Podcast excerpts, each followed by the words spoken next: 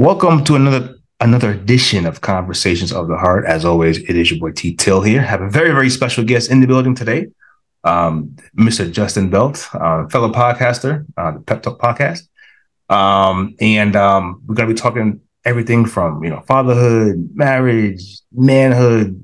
We're gonna get into all of that, but first, I just wanted to introduce Justin here and let him tell you in his words who he is. So, for the people who don't know, um, you know, what do you do? You know, who is Justin Belt? T Till, man, thanks for having me on the pod. I appreciate it. I appreciate it. Um, so yeah, I'm I'm Justin, Coach Jay. You know, we go by a lot of different a lot of different names, but mm. uh, I'm a high school English teacher. Uh, I'm a life coach.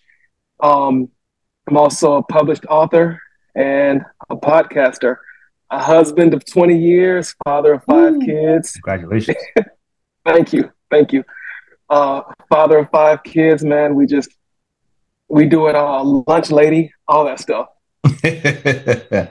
awesome, man. Um, so knowing that you're a fellow podcaster, um, we'll we'll get to that in a second.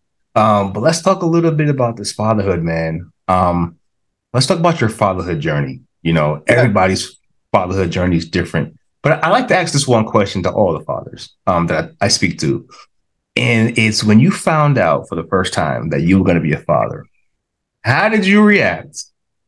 And what was that process like going through your mind? Everybody's different. Some people shook, scared, some people happy, some people confused, some people just like, hey, I, I don't know what I'm about to do with this.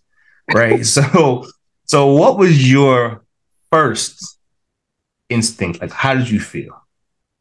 So I remember this like it's plain as day. My my wife came out of the bathroom with a test in her hand, and uh, she looked at me. She said, "I'm pregnant," and I was like, "Oh bleep!" and she said, she said, she said, I looked at her like, how did this happen? And she looked at me like, you Yo, know how this happened, you, bro. You know you was there. Yeah, yeah. Um, it was it was very much a oh crap, like mm-hmm. for real, for real, like. Um, but I mean, we, I just had like that brief moment of like, what in the world? And then I was just mm-hmm. over the moon, like texting everybody, like everybody know that I was. it was crazy. It was crazy. It was it was frightening, but it was one of the best memories of my life, especially now that she's graduating. Um, that time goes by so fast, man. It, it just blows wow. by. Wow, man! And congratulations to her on graduating. She's going to college. Is that what it is? Yep, yep, yep.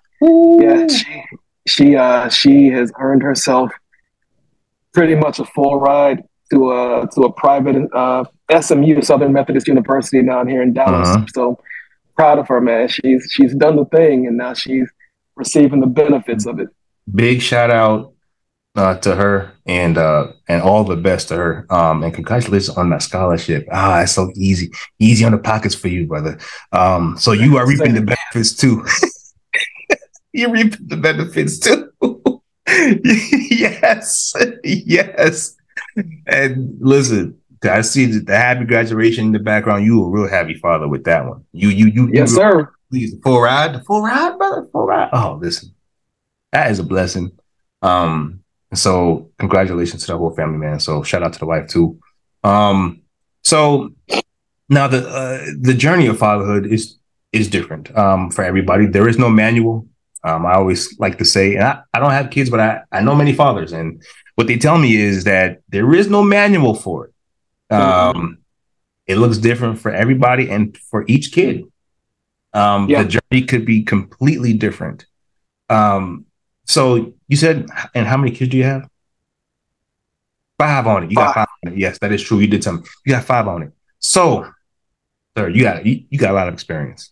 Um, you got a, nah. You're a veteran in in this game of five. I think two is. I think for me, I think two is a good number. But you but you got five, right? So was it always uh something of you that you said you wanted five kids or you wanted multi like four kids, five kids, six kids? Like, is that something that you always wanted, or was it just like, yo, listen, things happen? So, um, No. I no. So like for me, fatherhood was never something that I prayed for. I mm-hmm. just always assumed that at some point I'd be a father. And I thought, like in my high school yearbook, I think I wrote that I would be a father of two kids. Um, but my wife, my wife comes from a family of six. She's mm. number five. She's number five of six. And so her having a big family, that that's what she knew. For me, I was adopted. And so my, in my adoptive family, my siblings are much older than I am. Like my mm. My oldest brother, by the time I came along, he had already joined the Coast Guard. He was out of the house. Um, wow. So I, I grew up very much almost like an only child. Uh, wow. So the idea of having a big family, it, it never computed for me. But I knew when I got married that I didn't want to have only one child because I thought right. that that was cruel, cruel to that child. Um, but it just so happened that you know God had it in, in the plans for us to to have 5 uh-huh. Um, and uh-huh. and I uh-huh. look at I look at it now. It's cool because they have each other. Um, right. Even if you know, knock on wood, you know, something happened to us, they still have each other. Uh, right. And I think I think that is that's a gift for us, but it's also a gift for them. That's that's that's beautiful, man. Um, and you have a mix, right? So, yeah. so raising daughters and raising sons could be different um, mm-hmm. for some. Um, so I know being a girl dad because um, you know, daddy's little girl. Um, it seems like that's never that never changes, right? Um, so what would you say your your journey was with raising daughters? We'll start with daughters first. What was the, the journey like for you raising the girls? I think for me, raising girls was has been pretty easy. Um, me growing up, I, you know, played sports and everything, but I was more. I've always been more of a feelings centered person, always in touch with my emotions, like even from an early age.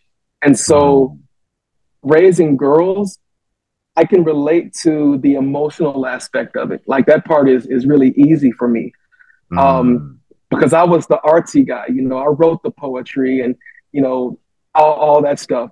So that that part with raising girls has been easy for me. Now there there are things as they get older that, you know, mom takes over and and you know, mom plays a larger role.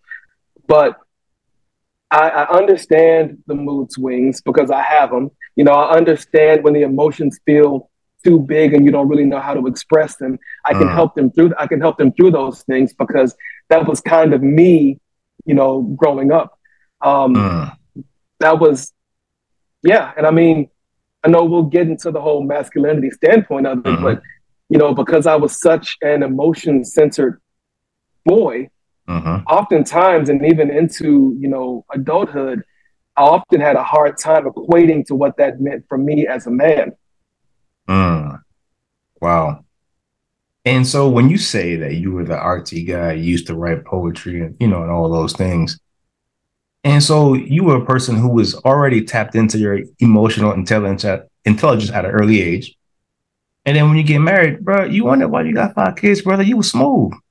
Bro, like you was out here writing poetry and all that stuff, bro. You talking about two, talking about two hey, kids. I mean, you should have known you was headed for five. You should have known that from early. You should, you should have saw that coming, bro.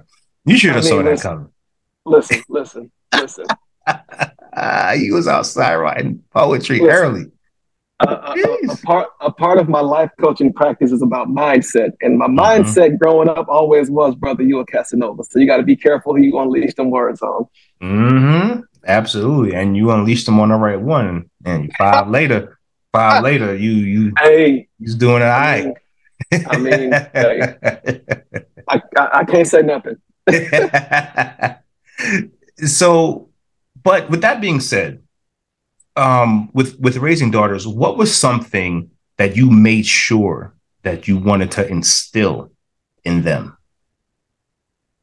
So it was important to me from a young age that my daughters know that any man who tries to come into their lives to eventually take them from me would have an impossible standard to meet.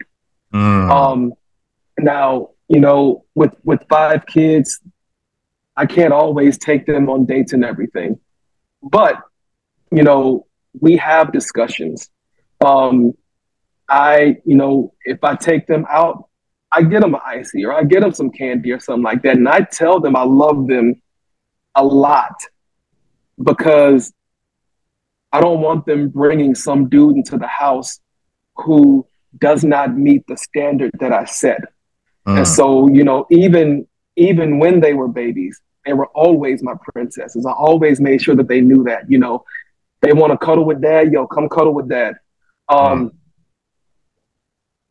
If I can do for them, I make sure I do for them because I, I, I need them to understand that it's a standard. Mm. Um, and you know, I know dudes because I was a dude. I know dudes, and and if and if a dude is trying to come at you and a dude and if a dude is trying to get at you, and you can look at him and you can see that he's not measuring up to me, then you know you need to just tell him to keep on going. Mm, mm. I like that. So so having so just making sure that they have a level of standards for themselves. Mm-hmm. Um, and you want to make it and you wanted to make sure that you set the bar pretty high um, and to not be easily impressed by things right, right. Um, because right. that's a because that's the i won't say arguments but like i see them all on, on social media things that women want right um, he has to be able to fly me here he has to be able to fly me there he has to be able to do xyz provide certain things right i noticed that's that's a thing providing things and so I always caution, you know, and I understand, first of all, you know, yes, of course, providership is is of course providing a home, providing, you know, keeping the lights on. You know, I, I get that part. I just always like to caution when women talk about things. And I understand yeah. about soft life and I, I understand the luxuries of life. Believe me, I do.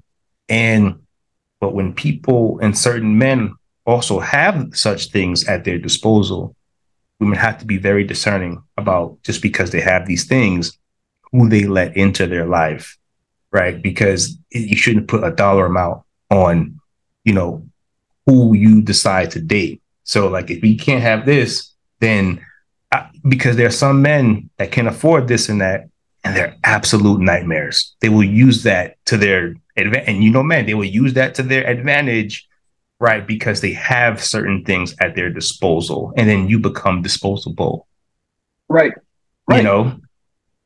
Yeah. So I always say, even with my friends and just people, if they have dogs, I just tell them, like, yo, just be careful. You know, just, just careful, right? Look for other things as well, intangibles, right? Look at certain things that, you know, his character, that's a big thing. Character yeah. is huge. Character is huge when it comes to dating, man. Like, just because a man has money don't mean he has character. You know what I mean? Yeah, yeah. And you know, I, I think I think that a man who has money, and this is this is not a generalization, but it's just what I've been able to observe. A man who has money gets lazy with his emotions. Um, Ooh. he he he can believe that the things that he can provide more than makes up for the emotion that the woman wants. And so then when mm. she gets when she gets used to getting the things, what use does she have for your emotions at that point? I mean, like whether you're emotionally engaged or not, if you if I can buy you Prada and if I can buy you Gucci, why do you care if I love you or not? Mm. Mm. That's a fact. And and people substitute the money for emotional intelligence or fidelity um, for a lot of different things. It's more so like I'm I'm buying you. You do mm-hmm. what I you do what I and that could become very abusive. And that's the one thing that we don't want our our friends, family, daughters to get mixed into is abuse and just things yes. like that. You know, um, unfortunately, I, I hear too many stories regarding these type of things. Unfortunately, um, so I'm really, I'm really, really happy that you know, seem, you know, it seems like you're really raising amazing daughters. Um, but translating that into sons, um, with with you having, you know, the emotional intelligence that you have, Um, it seems like you're very cognizant about mental health. Uh, so when it comes to boys and raising boys, it could be scary um, in this day and age uh, between all the stuff that's going on um, out there, right?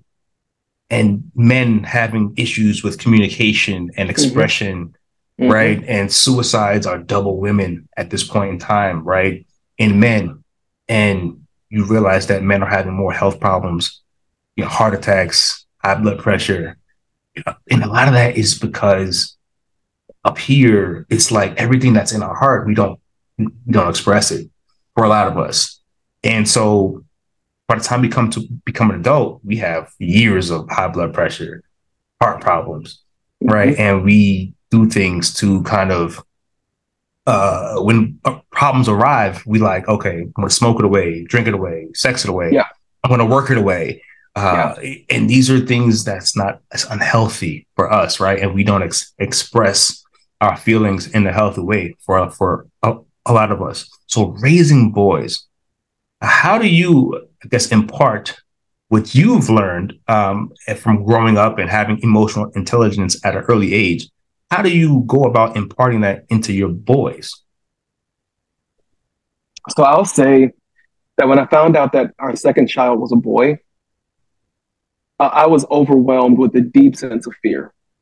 Mm. Um, I was just, I was afraid, man, because, you know, as someone who struggled with the whole idea of what manhood and masculinity is like, I don't even know if I'm a man. How am I supposed to raise another man? And mm. then on, on top of that, there's also the level of raising a black man. Like, what? How am I supposed to do that? Mm. How am I supposed to do that? And it's been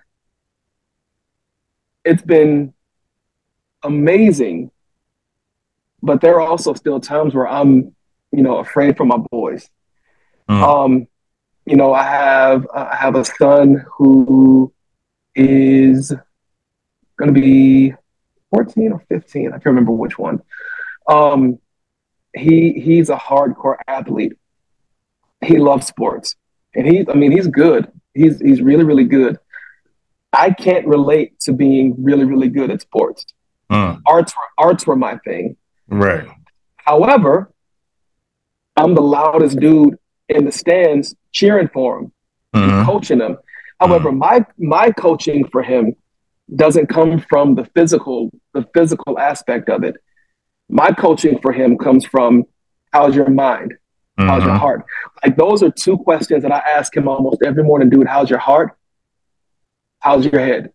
Because mm. I want to know. I want to know what you're thinking. I want to know what you're feeling. And even though, you know, he's at that stage in life where he doesn't talk a lot about feelings.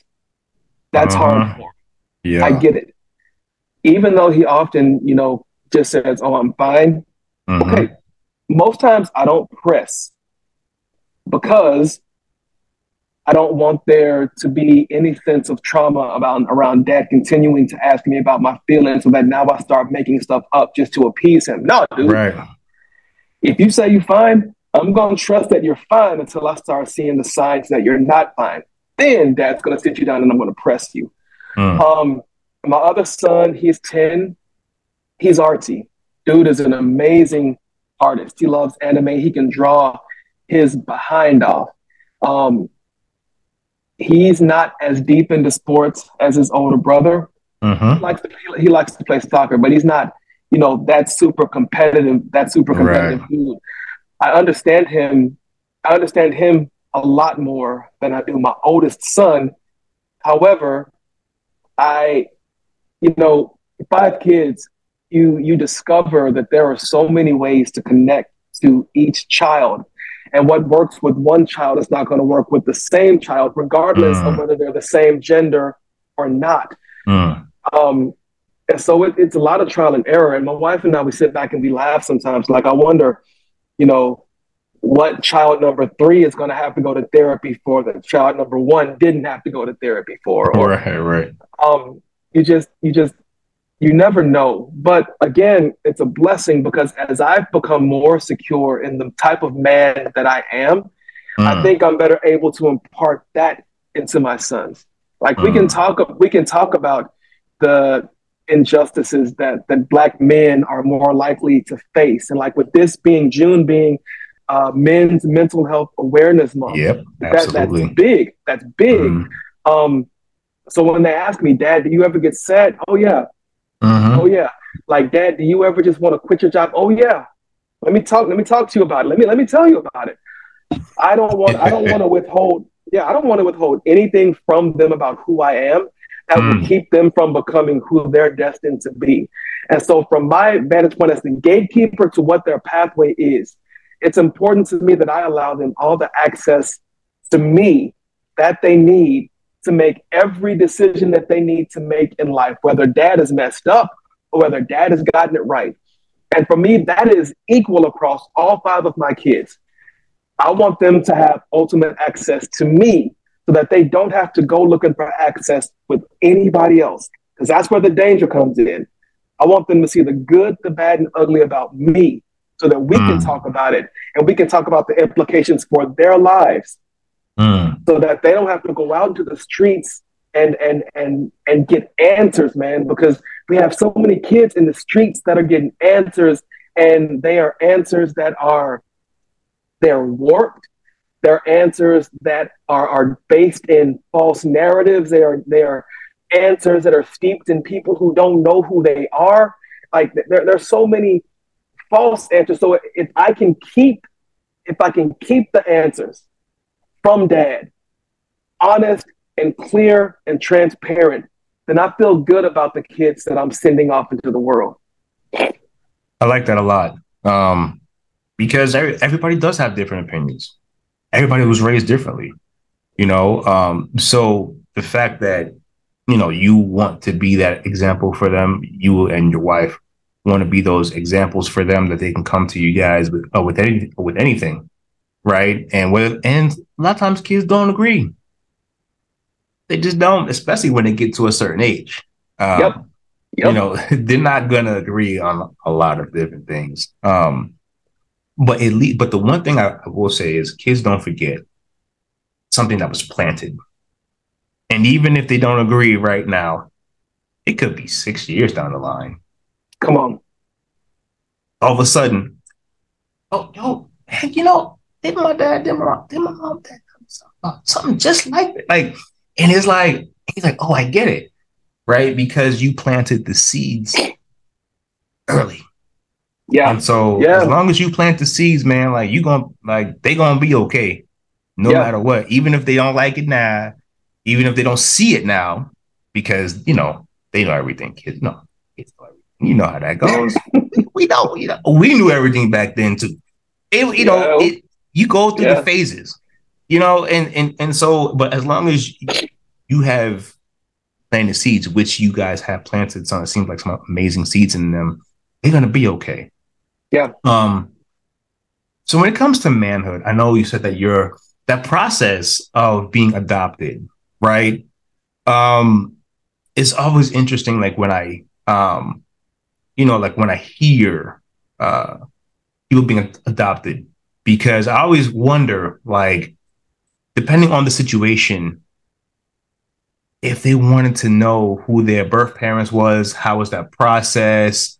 Right? Did you ever go meet your birth parents, and how did your adopted parents take you know take that stuff, and um, and how has being adopted impacted your life? So, I I, I podcasted about this in the episode that dropped today. Um, I was talking about fatherhood. And so yesterday was kind of special. Uh, yesterday at church, we had a suits and sneakers themes for the guys.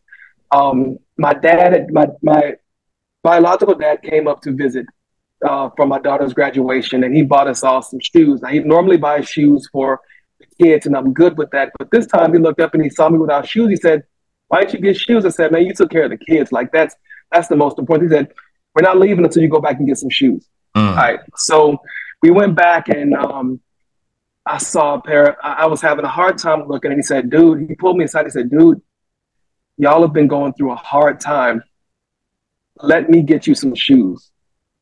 And so I went and I found a pair of Jordans. I've never had a pair of Jordans. I, re- I, re- I've always refused. I'm a sneakerhead, but I don't like putting money down on sneakers. Um, and uh, he bought me this pair of Jordans, so I wore them with my suit on Sunday. And I also had my my camera. My adoptive father is a photographer, um, and so nice. I, I put this picture up on my Instagram that had the camera and the shoes in it, and I was explaining why this picture encapsulate encapsulates so much of my life. Um, so I met my biological dad when I was about uh, 20, 21, 22. Uh. Um, my biological mom recently passed of pancreatic cancer back in in in May. My condolences. Um, thank you. But I'm realizing how blessed I was to have them both because before I knew that I was adopted, I knew that all of me did not fit in the family that I was raised in. Mm. And I, I, never understood why. Like my, my, my adoptive family, my, my adoptive dad, he taught me what it meant to be punctual, like what it meant to have a sense of duty, what it meant to be loyal. And yet, even with all of those things, there was this part of me, man, that I knew didn't fit here and I didn't know where it fit until I met my biological family. And when I wow. met my dad's side of the family, things just started to make so much sense for me. And I think now, at 42 years of age, I am more of a whole man now than I've been at any other point in my life because I can look at myself and I can see, wow. I can itemize where parts of me come from. Like, you know, when I was dating my wife, if I said I'm gonna pick you up at seven, I'm pulling up at her apartment mm. at six o'clock, and I'm gonna wait until six forty-five to go knock on the door and say, "Hey, I, hey, I'm here." I got that from my adoptive dad. Nice. Um, my, my my my sense of humor and my you know my love of brightly colored sneakers. That sounds really weird, but I got that from my biological dad because he loves brightly colored. He loves brightly colored things. Uh. Um, so I can see all of these different parts of me and how they fit on either side, but also how they've come together and how they've melded. Um, and man, I just I feel more secure in my manhood now than I felt at any other part of my life, and it, it's because I know where I come from. Wow! Like I remember sitting in my biological grandfather's uh, when he died uh, this was, man, probably a couple of decades ago now almost. And by the time I met him, he had advanced stage Parkinson's. And so he couldn't really, you know, talk and all this stuff. But hearing people talk about the stuff that he liked to do as a young man, I'm sitting in the church and I'm like, dude, these are all the things that I love to do now. Like wow. I'm I'm practically a mirror image of this man that I never really got a chance to know, and it was just so, so, wow. so. Um, and so you talk about manhood, masculinity. Knowing where you come from is big, and it's been so big for me. Mm. Um, and I'm just, I'm, I'm so thankful that I know the parts of me and how they make up the kind of man that I am. Wow. And and that's and and that's powerful now that you know you said now being in, in, in your 40s you you feel complete yeah which is which is an amazing feeling by the way right and did you ever get the answers that you were looking for i would say from your biological parents or father father so i did get the story from my biological father but one of my biggest regrets is that I never got it from my biological mother. Um, we never got a chance to have that discussion. And I remember when I found out that she was sick, I'd always meant to call and have that discussion. Mm. And right around the time I was, was working up, excuse me, the, the, the courage to have it, I got the call that she had passed. Um, and yeah, it, it, it, it broke me. Um, yeah, it, it broke me. But also taking solace in the fact that she loved me enough to realize that what she could offer me at that point was not enough. Um, that's that's the piece that I take that I take in it, uh, and that's kind of like my that's my comfort blanket. Wow. So I guess so in your eyes, it's like yo, she gave me the gift of being with a family, right? That had the ability and the capacity to possibly what what she couldn't. Yeah. And so you have to be okay with not getting the closure that you needed, but rather you chose to get the closure yourself, kind of from your perspective, in a in a sense. Um, which I think I think in all facets of life, sometimes getting the closure we think we want, sometimes we have to be okay with kind of just getting the closure ourselves and just closing yeah. certain chapters on our own right? Yeah. You may never get the truth from people, right? So sometimes you have to be okay with being your, your own closure. So that's pretty powerful. Um, that you can, that whether you did view it that way, um, so you can move on with your life. Uh, so wow, and I know that somebody's probably out there going through that right now and probably needs to hear that too. So I'm glad that uh, uh, you touched on that too, um, because adoption is is a beautiful thing but there are complications with that process, mm-hmm. right? Um, you know, with the child, people need kids need homes, right? Mm-hmm. So the adoption is beautiful because the kids need children need need homes, um, but once they get older, questions, mm-hmm. right? And sometimes when you when you want the answers to the questions, sometimes the adoptive parents don't even take it well yeah. Because feel like it's more well, because they feel like, well, am I not doing enough? Is it yeah. me? Why do they need more, right, than what I can provide, right? And it could be heartbreaking for the adoptive parents um, from their perspective. Right. But from a child's perspective, like you said, you always felt like something was missing, right? Mm-hmm. Like something just wasn't completing, right? Um, and that's because of the questions. And right. So uh, man, that that I really liked. Uh, I really liked how you were able to go about that, um, and even just being able to express yourself like that to your father. Um, that was a beautiful thing.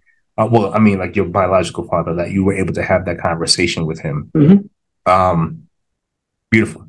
So, when it comes to manhood, now that you've experienced, you know, things with your biological as well as your adoptive, and now you got you have sons.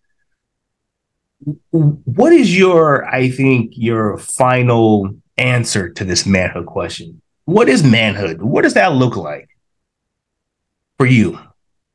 So this sounds really reductive, but for me, manhood is a choice to love to be responsible, to be accountable, and to be present. Mm. Wow. Like I, I, I, I could wake up one morning and say, "Yo, I'm sick of being a man. I'm gonna go back to being a teenager," right? um, or you know, I'm I'm gonna choose to be emotionally distant from my kids. It, it's a choice, man, and it's it's not always easy just because it's expected of you and and also accountability to me is not going to look like accountability to you is going to look right it's going to look it's going to look so different for for each man but i think across the board if we could agree if every man could agree that being a man requires that i love that i know that i'm responsible for the people in my life uh-huh. that i'm accountable that i'm accountable not just to them but i'm accountable to me Mm. Like, when when when am I looking in the mirror and saying, "Dude, you're not living up to it"? Mm. And then if I say I'm not living up to it, what am I what am I gonna do to get myself back on track? And then if we can all agree that being a man requires that we be present, and it's not a it's not a physical presence, it is a mental presence, it's an emotional presence, it's a spiritual presence, mm. and I know that that that requires a lot of energy, bruh, it requires a lot. Yes. However, However, our families are begging for that kind of manhood. Our mm. communities are begging mm. for that kind of manhood. Mm. I'm a teacher. I'm a teacher, man. My students are begging to see that kind of manhood. And when we are not showing up, when we're not showing up, man, societies and systems begin to break down. Yes. I am I'm I'm, I'm fortunate. My wife every night she will ask me how I'm doing. Uh. I have I have guys in my life who will just text me, dude, how you how are you doing? Because what I understand, what I understand is that for me to walk out this manhood thing authentically and real, for me to choose to be a man, I have to under I, I need people who are walking with me. Mm. I need I need people like when I'm not walking my path right, they're not just gonna call me or text me. They're gonna come drag me out of where I am. Uh. Like they're gonna beat the door down, drag me from where I am, and get me back on the path.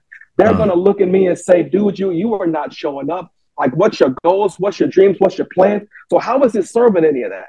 Uh. And you know, so many of us don't want that type of microscopic accountability uh. and responsibility. But for me, I found, man, that it makes me so much better because even when I am trapped in my thoughts and I can't find any way out of the things that I'm thinking about, my wife says, "Baby, what what what's on your mind? What mm-hmm. are you mm-hmm. thinking about?" Mm. She refuses. She refuses to take nothing for an answer. Wow. She will sit there in the silence with me until I'm finally able to find the words to explain how I'm feeling. Mm. That's powerful. That is, man, it is. When when my guys that I call brothers will not accept and I'm okay. That and is that's big. Ain't it? Man, come on. That's big because we will I we will I'm okay, you. I'm okay. We will we will say that until you get sick, die. I'm okay. I'm okay. I'm okay. I'm, I'm good. I'm good. I'm okay. I'm good. And internally, you are crumbling. Mentally, you are on a tear. Emotionally, you are at your lowest. And these are the things that I was referencing earlier of men having high blood pressure, heart attacks, you know, certain things that that go on, right? It's stress induced, you know, mm. and and it's it's unfortunate and then the suicides and, and things like that. So I always say, yes, they always say it takes a village to raise a kid or children, and that's true. But I also say it takes a village to get through life. Come on. You know, it, it takes a village to get through life, and people want to be loners, and people want to, I gotta get through this. It's just no, man. Look, man, you need a village, man. I'm not saying you don't have to be a big one, but you need one. Yeah, and a real one. Yeah, right. Not just the people who's going to be there for the parties and the and the going out and stuff like that. You know, that's cool. But how many times you probably been out with somebody out there, you know, having a good time with somebody and they're depressed. They're smiling with you, smiling with you, watching the games or partying, whatever it is y'all doing. Y'all, y'all everybody smile, having a good time. They go home and quiet themselves to sleep. Yeah. And let me let me add something to that. Please. So my wife, my wife is in school to become a chiropractor. Um, so she has had to get intimately uh, aware with how bodily systems work. I had no idea chiropractors get pretty much the exact same training that medical doctors get. Uh-huh. And so, what she has been learning is how our emotions, good or bad, how they specifically affect pieces of our health. Like when she sees a patient she'll ask them before she even touches their body, How are you doing? If they say I'm okay, she said, Okay, your body's gonna tell me the truth. When she starts touching that body and manipulating those muscles and listening to the cues that the body is giving, she can go back and say, Your body is telling me something different. What's going on? So, all of those I'm okays that we are heaping upon ourselves, bro, that mess is killing us. With a quickness So I don't, man, listen, if it will keep me alive, I never have to be okay. Mm. Mm. I just want to, I'm, I'm at a point in my life, dude, where I, I, I have to be honest about how I'm feeling to yes. somebody. Yes. To somebody. Mm-hmm. And for the, the brothers who are listening, for the sisters who are listening, if you don't have somebody, you need to find somebody with the quickness because that somebody that you find might be that somebody that helps you take the next breath of your life. Mm. That's powerful. And that's powerful. And, you know, the one thing that you said earlier about your wife, um, and big shout out to her for, for giving you a safe space because I believe in our friendships and in, in, in our relationships and in marriages, there has to be a safe space to be given. And also, what I see online sometimes is when women go and they go, "Oh well, if he can't tell me how he's feeling, I'm not going to babysit him. He's a grown man." Blah blah blah blah. I see it. Mm-hmm. I see it all the time. But the fact that she would sit with you in a silent place until you're ready to open up, that in and of itself is enough to get a man to open up. Because in your thinking process, it's like, okay, this woman is literally sitting here with me in my uncomfortable place, mm-hmm. waiting for me to be vulnerable, to express, and to be transparent. That is powerful, man. And that is irreplaceable. Um, and I'm glad you have those brothers too, because I always tell this to, to, to my guy friends. Yo, it's cool to do the party thing. Is it was cool to you know games, football, like sports, barbershop talk. You know that cool, but yo, we, we got to tap in on a different level. Like we we we got to talk about real things. Yeah, doesn't make sense to go out and have fun, like at all, if we can't talk about honest and real things things that yeah. might be uncomfortable. You know what I'm saying? Like you can come over here and sit sit in my place and have a beer or a drink or whatever the case is, and you don't feel comfortable to talk about anything. Yeah, that's a problem. I'd rather you talk to me than me looking than me looking at you in the box. Yep. And if I can't get the help for you, I, will I'll refer. I'll do some Google searches with you. I'll try to see we, we, we can get you into therapy. I'll refer you to therapist. I'll mm-hmm. do whatever it takes mm-hmm. for you to get the help that you that you need that is beyond me. And I think those are the kind of safe spaces that we need. And I'm so glad that you have it um, from a brother perspective, from a man perspective too, um, because that's powerful to have good men behind you. Mm-hmm. That's powerful.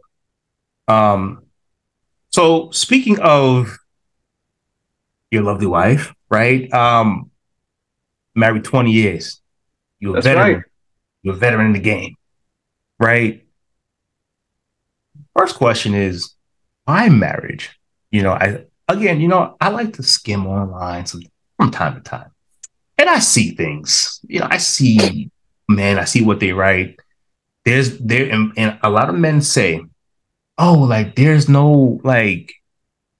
There's no re- re- reward for men to be married. Like that's that's really women get all the benefits. There's no benefits for us to get married. I see it online. I see the comments. I see on the blogs. I, I see it all. Whenever I tie the skin. Um. So why marriage for you? What was it about? You know, your lovely wife now of 20 years to, to say that one. I want to get married. I want it. What was it about her? Oh, that's like a whole podcast by itself. so, what I knew about myself was that me being a, a single person for my entire life, it was not going to work. Um, I wanted to have that one person to love for the rest of my life. Like I, I knew that that's how I was wired.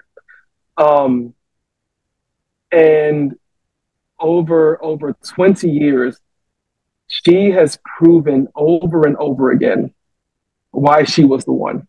Mm. Um, she she she encourages me to dream. Like mm. and I could just stop right there. Mm. I could just I, I could just stop right there. Like she encourages me to dream.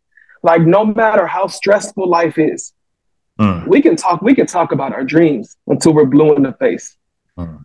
Um, she she is my emotional support human. When I when I can't go to anybody else and cry or rage or feel any other type of emotion, frustration, disappointment, you know, if it's depression, whatever, she stays in that storm with me, man. Like she she she stays. And even if she doesn't understand the full gamut of what I'm feeling, mm. she doesn't try to fix me. She listens and she provides the space when I need to just work through it and find the answer within myself. She provides the space for that. I know that at the end of the day, whether it's been a good day or a bad day, mm. I can come home and hug my wife, and the day immediately, all of its grips in me, they leave. Wow. And for that, and for that moment that I am with my wife, it is me and her, Bonnie and Clyde. We can take on anything good, the bad, the ugly. And, you know, I, I know that to some people that's going to sound like pie in, in the sky marriage stuff. And I, I, don't want it, I don't want it to be twisted for anybody. We have gone through our wars. Mm. We, hmm. we have, we have the, the battle. 20 years does not come easy. It, it does not come easy. However, 20 years later, he has consistently shown up mm. every day wow. without fail. Um, 20 years later, I love her now. And I tell her this all the time I love you now more than I loved you when I stared across the aisle at you 20 years ago and said I do. Because this 20 years, this I love you is built on mountains of hardships and tests and trials and turmoils and triumphs. This 20, this I love you, we earned every bit of it. Wow. Wow.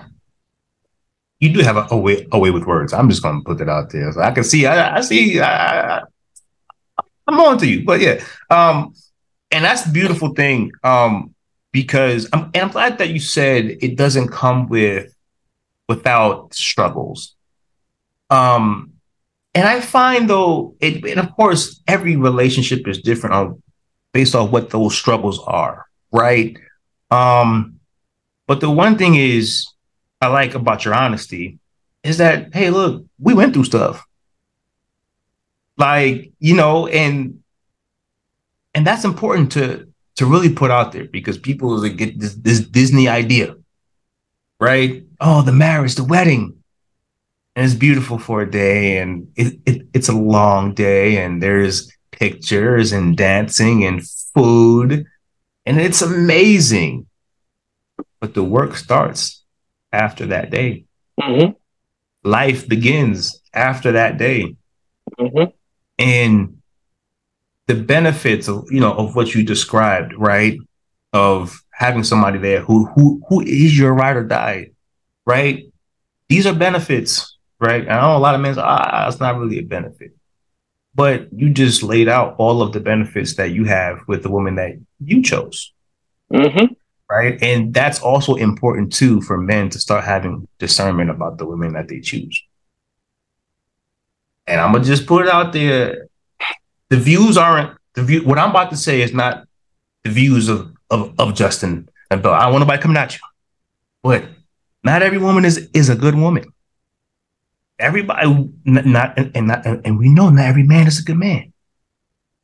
We understand these things, right? But as men, we have to be discerning about the women that we choose. That is our responsibility that is our accountability, right? To see who's really for us. Mm-hmm. Like, because not everyone is made equal. Like, right. it's, it's not it. Right. And we ended up saying, oh, this woman is this, this woman is that. But you, you, you chose.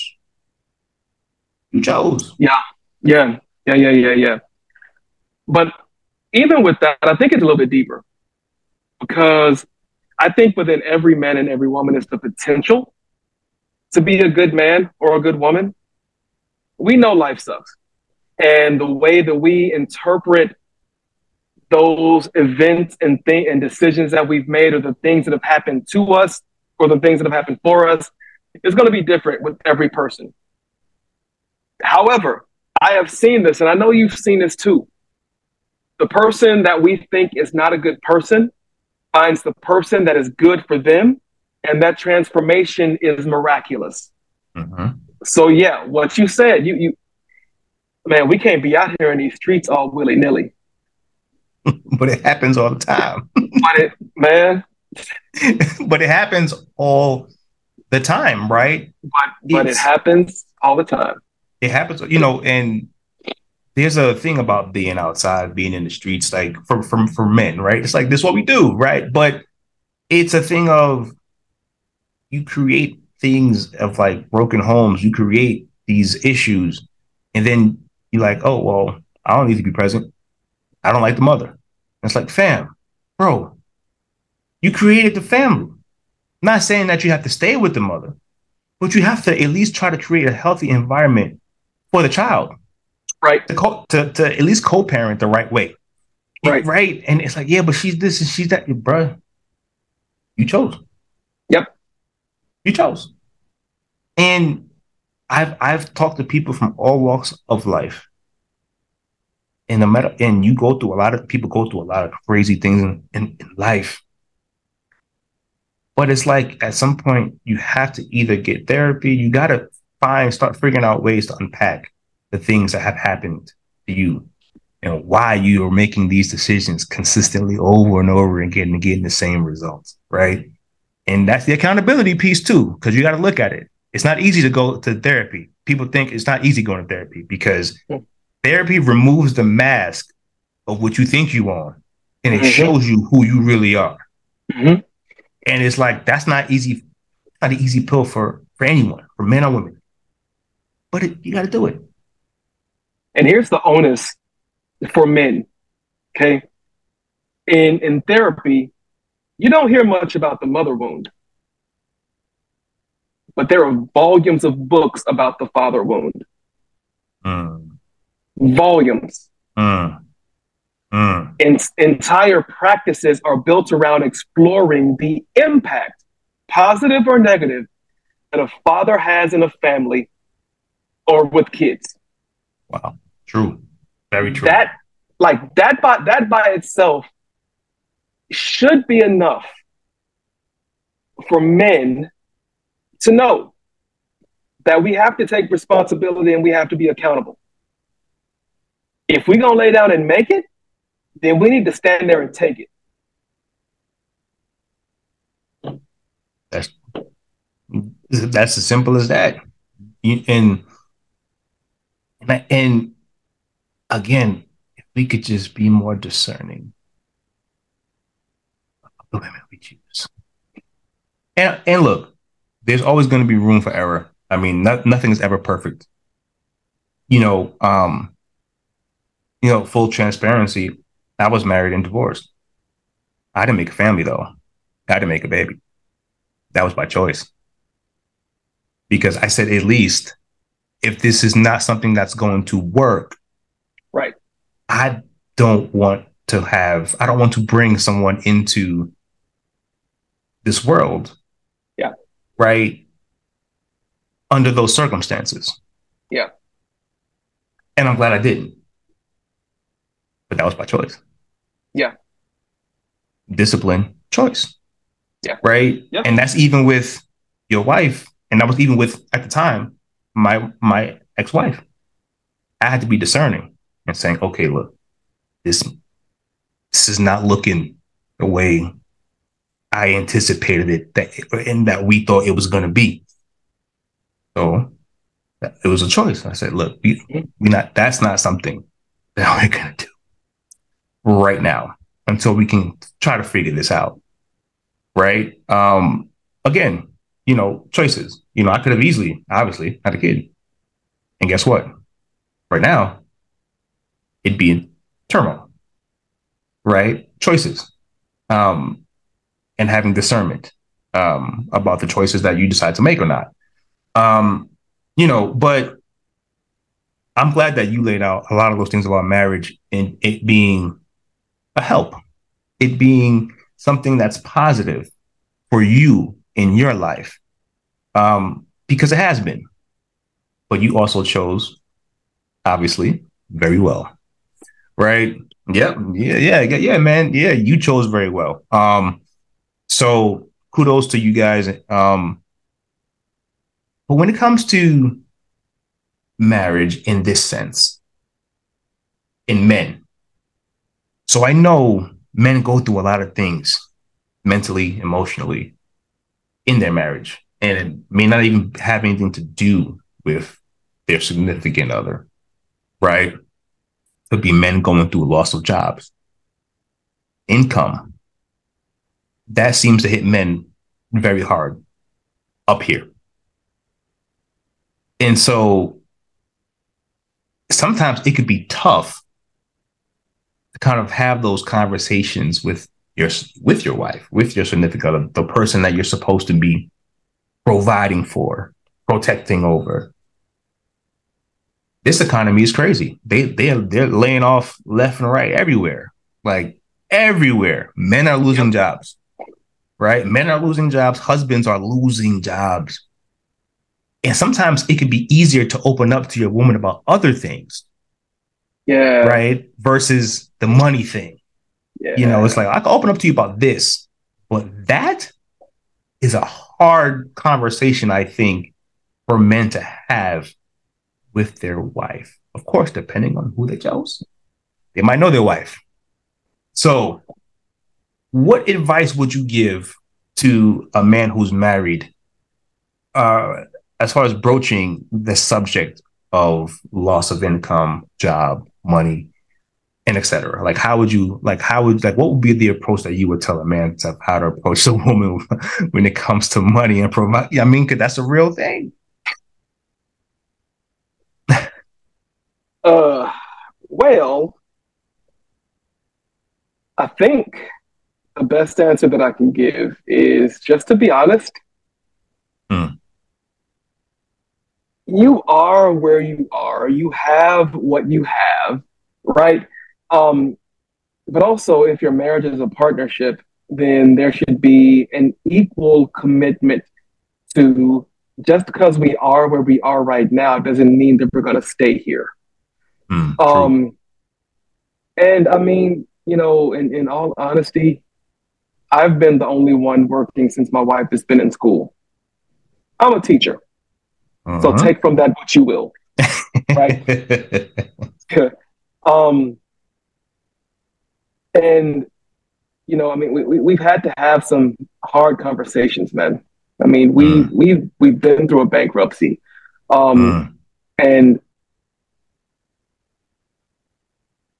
there there will always be a moment of reckoning. Either you can bring it on, and therefore have some control over how how it responds to your life, or you can ignore it and allow it to wreak all kind of havoc in your life. Mm. Um, I had to grow into facing it, and you know, I'm I'm not gonna lie, you know, that that is an area of life where my insecurities always like to rear their heads. Because oh, as as a man as a man i want to be that provider. My my wife and my kids deserve to have the best. And when i can't provide the best for them then that reflects negatively on me as as a man. Um, you know i started a life coaching practice um, as a means of being of service to people, to men, of course, mm-hmm. but also because I wanted to bring in some extra income. Mm-hmm. Right. Um, I, you know, wrote a book, written a couple of ebooks because I had them on my heart. Yeah. But also because I wanted to find a way to bring in some extra income. Absolutely. Right. Um, but some of that also stems from a place that I know is still kind of broken within me, where I identify my ability to be a provider by how much money I'm bringing in.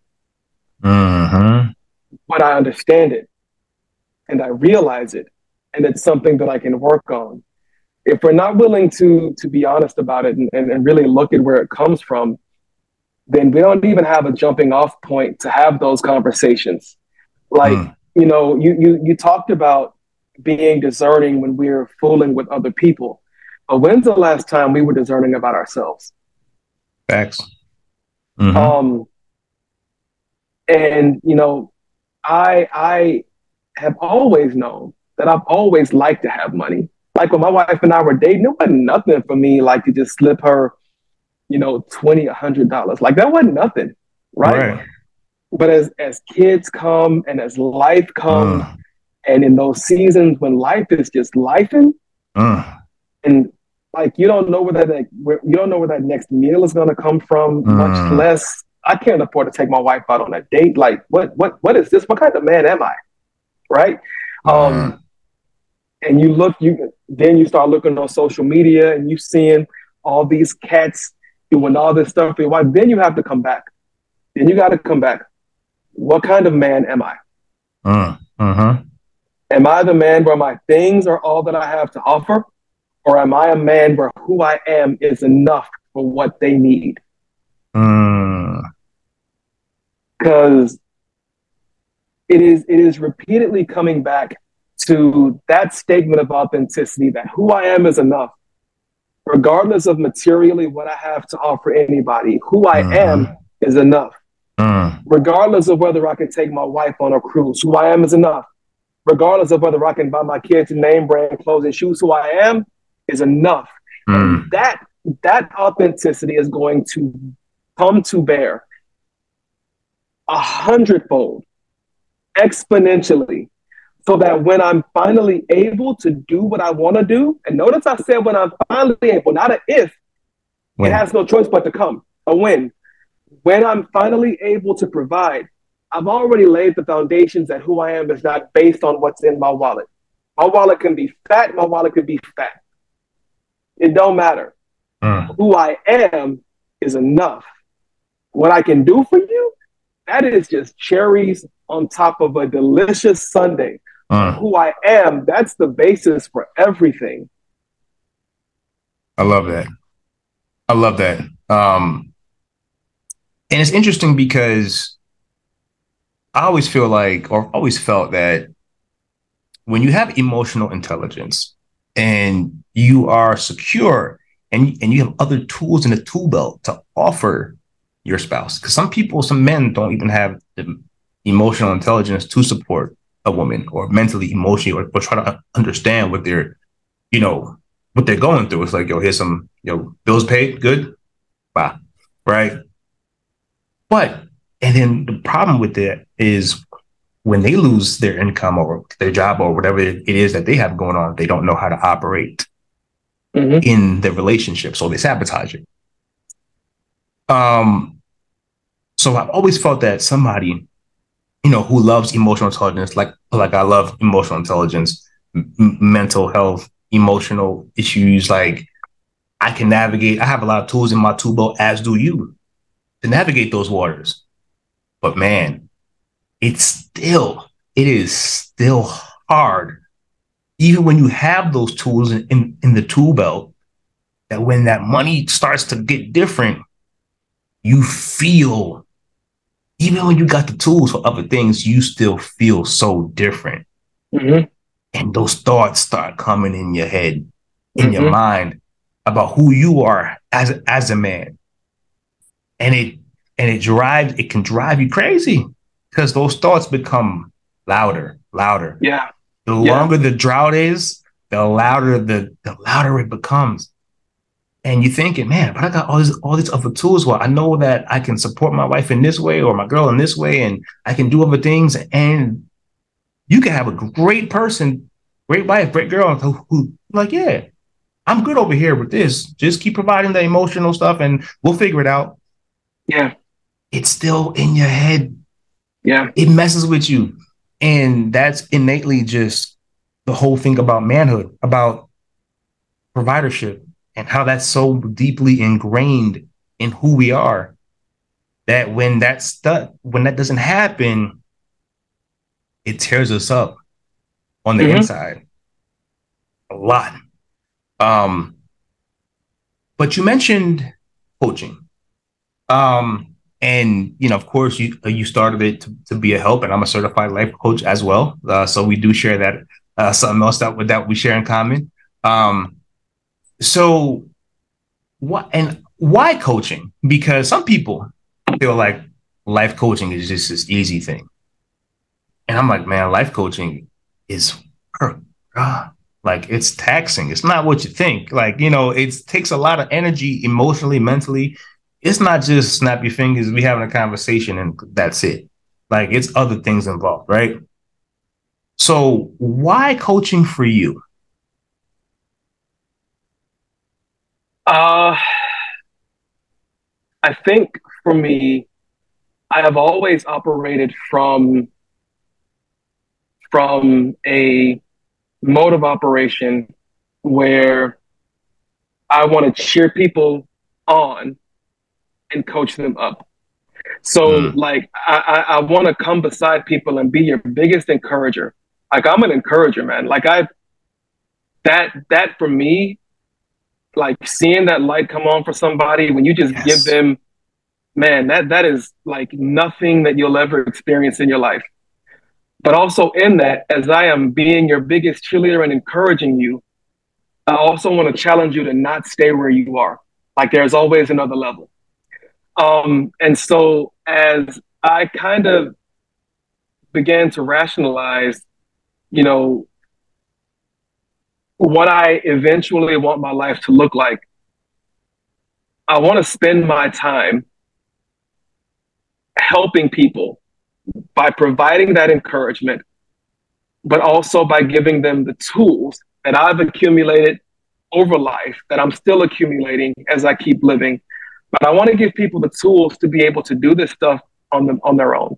Like mm. to realize that their limiting beliefs are holding them back, but there are ways to destroy those. Like by telling people, by forcing people to look at the narratives that they've been living their life out, the stories that they keep telling themselves, and like, okay, break that down. Is that actually what the real is?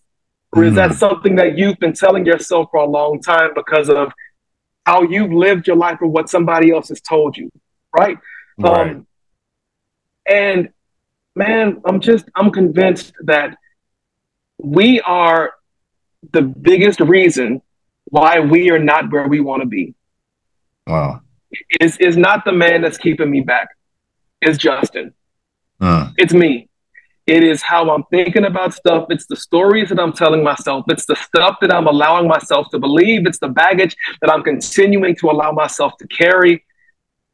And man, if, if something that I say or do can provide some type of peace for anybody uh. so that they can see themselves clearly when they look in the mirror and see every possibility of what their life can be like. All you got to do is just choose a path, huh.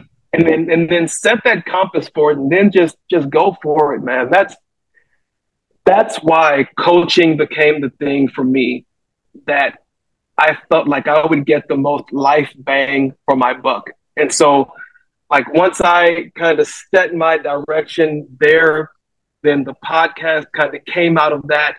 Um, because it, it allows me to, you know, even if they're not paying me for a session, for me, publishing that weekly podcast is like, this is your one on one session with me.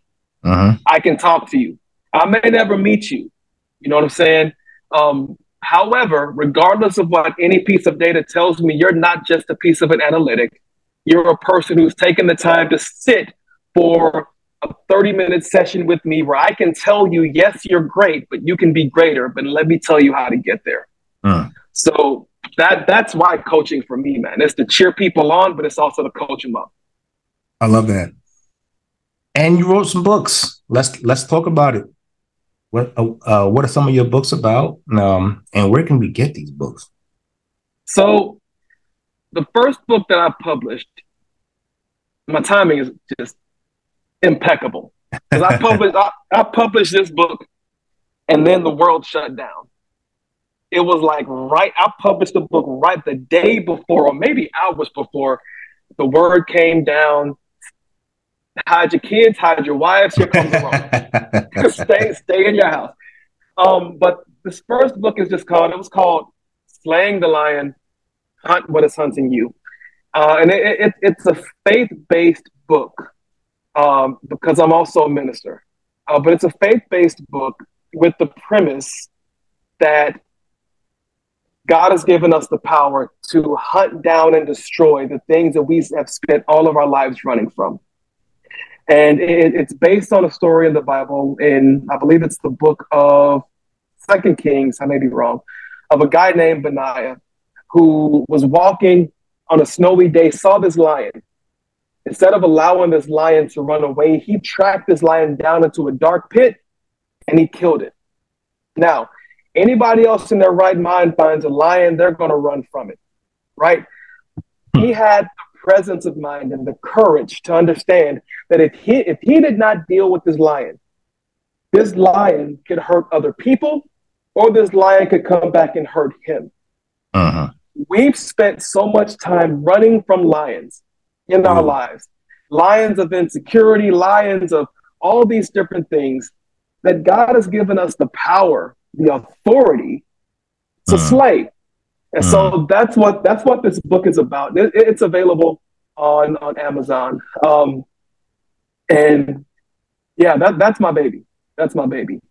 Um, also, a few months ago, I released uh, a book, an ebook called Soaring Confidence, and in it are four steps to building the type of confidence that allows you to just soar, like to fly to wherever you want to in life. Like so many people don't have confidence. I was one of those people that could not find my own confidence to save my life.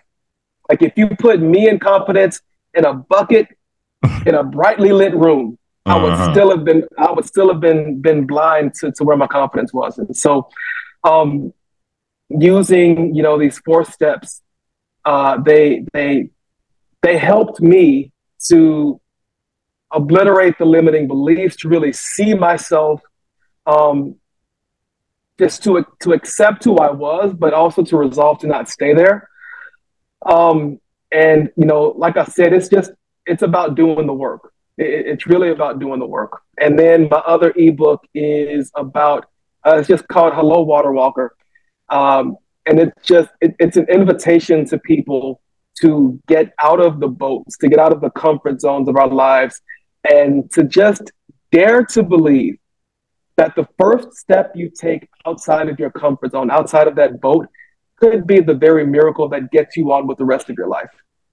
And wow. um, so those those books are available. I have uh, like a pay PayHip store um, where I have you know I have a course on confidence. I have some different uh, free resources for people to receive.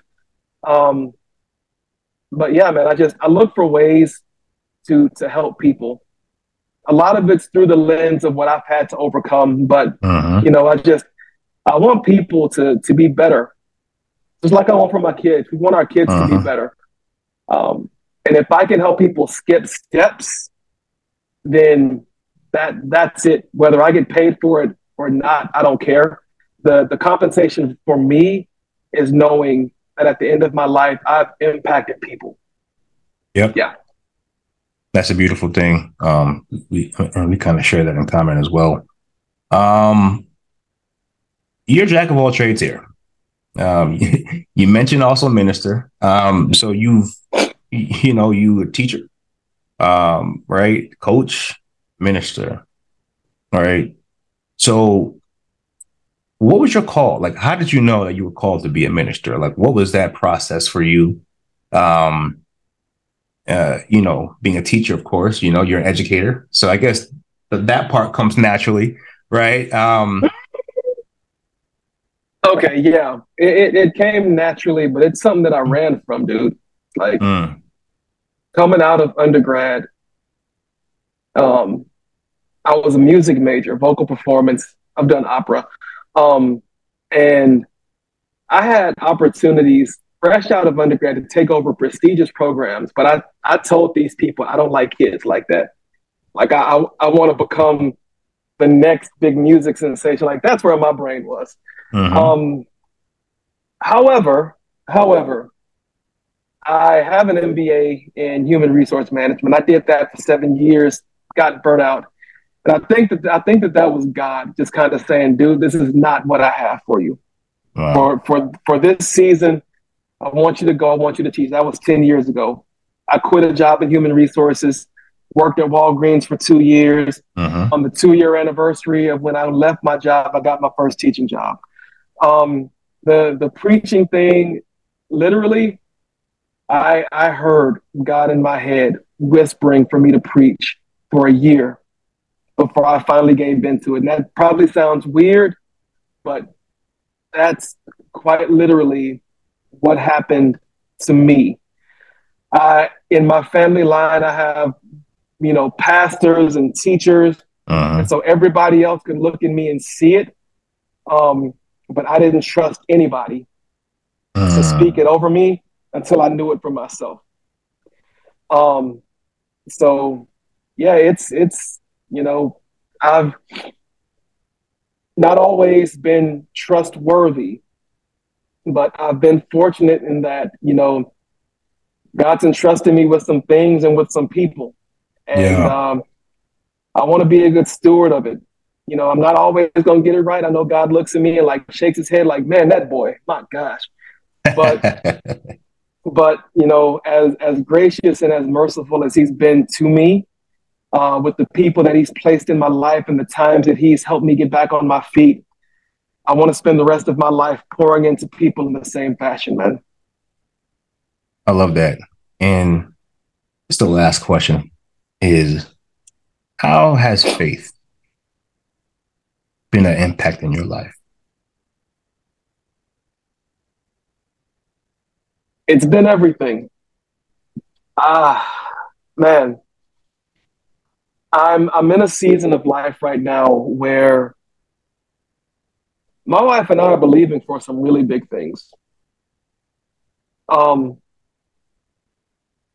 and if I did not know that God existed, I don't know how I would live. Uh, we we've been through ruts, like ruts, ruts, ruts. And if I could not look in the Bible and say out loud, I will remain confident in this, that I will see your goodness, God, in the land of the living. I don't have to wait till heaven for all the good things. Uh. There's going to be some good things that happen here on earth. Uh. Um, if I did not have the confidence to know, man, that God is real and that He has a plan for all of the mess that we walk through, uh-huh. If I haven't, if I hadn't seen him redeem my mistakes and help me to become who I am, I, I probably would be just nuts, just out of my mind, crazy by now. Uh-huh. Faith, faith has been everything it is by faith in God that I wake up in the morning. It's by faith in God that I live through the day. It's by faith in God that I lay down and believe that tomorrow's going to be a better day. It's by faith in God that I can look at a bad situation and believe that it, that it can become good. Uh. It's by it's by faith that I can, you know, have a conversation with you and believe that this message is going to hit exactly the right person that it needs to hit in uh-huh. just the right spot that it's going to hit them. So, man, for for me, faith is everything, and that's the only thing. Um, uh. I mean, I'm on Sunday. I'm going to New Mexico to speak to speak uh, at a youth conference for probably seven, 800, 900 kids. Um, and I have been praying for an opportunity to do this conference for like three, four years. Wow. Somebody couldn't do it this year, so they're giving me a shot. Faith. You gonna kill it, man. You gonna kill faith. it, man. I appreciate it, man. I appreciate it. That's amazing. Congratulations on this on this opportunity. I know that it won't go to waste, and I know that you will impact many lives, uh, young people's lives, in which they need that, um, especially in this day and age. Um, so, just tell the people, um, you know, where they can find you, the podcast, uh, where they can listen, you know, you know, your socials, like you know, um, just give people how they can connect with you, collaborate with you, you know, and hire you for future speaking engagements. You know, um, so yeah, man. So tell them where they can find you, brother. Uh, all right. So primarily, uh, you can find me at underscore JB Speaks on Instagram. Uh, my podcast, the Pep Talk Podcast, um, it's available everywhere Apple, Spotify, Google. You know, we're always looking for listeners. You know, I've uh, just, of course. I've just, I, I just started it in uh, in January, so we're up to episode twenty five, and I'm the, the the the consistency of it is what I'm loving. I'm loving uh-huh. the consistency of it. Um, but you can find it wherever you find podcasts. Uh, I always always pray that it's a blessing um, mm-hmm. to to people. Um, you can email me at the pep podcast at gmail.com for, you know, speaking engagements, or even if it's just to ask me a question, man, I just, I love people. I'm an introvert, but I'm also an extrovert because I love people too much. uh, so, you know, let's connect. And, uh, you know, T-Till, man, you're family now, dude. Yeah you are yeah. officially family. So I, I, look forward to having you on my podcast to get more about your story, man. Listen, you already know I'm there. Just let me know when and where, and I'll come on yeah. anytime. Um, yeah. But I think you know you're doing some amazing things. We oh, we're gonna drop the links to uh, the books. Um, you know when this airs, and you know um, definitely want people to go out there and support those books and support this um, amazing person because you know he wears many hats. You know, um, you know, minister, author, coach, teacher, father, husband, right? And and he's also a son. Um, wearing many hats, you know, um, and so definitely we want to make make sure that we get the message out about all the amazing things that you, you're doing. You know, um, if you're looking for a life coach, please, you know, definitely hit up Justin too. Um, you know, um, there's no egos here. I'm I'm a coach, but I love when people have have a passion for it. Um, yeah. definitely definitely hit up Justin, uh, book him. Um, you know, listen, this ain't no ain't nothing free. I want people to be clear because you know sometimes people, hey, no, we can, you know, no, no. Invest in yourself. Say Invest in yourself. Say it with the chest. Yeah, and, and, and invest in yourself. You know, um, and when you book, book. You know, it's it's gonna cost something. You go to, you know, hey, it is what it is. You know, so I just want people to be on the right side of that. You know, if you're gonna go, go correct, go book. Yeah. You know, um, and definitely for all speaking engagements, he is available. Please, you know, I'm saying he's got a lot of good stuff to say. He, has a heart of gold, heart for, for people, um, and those are the kind of people we want to see win in life. So, again, appreciate you for coming on the show and sharing your story um, and all the insight you have to fatherhood, manhood, marriage, um, and everything in between. Definitely appreciate you, man. Thank you. I'm honored to be here with you, man. Um, like I said, I don't believe this connection was an accident. So I look forward to collabing and seeing what uh what good we can put out into the world, man.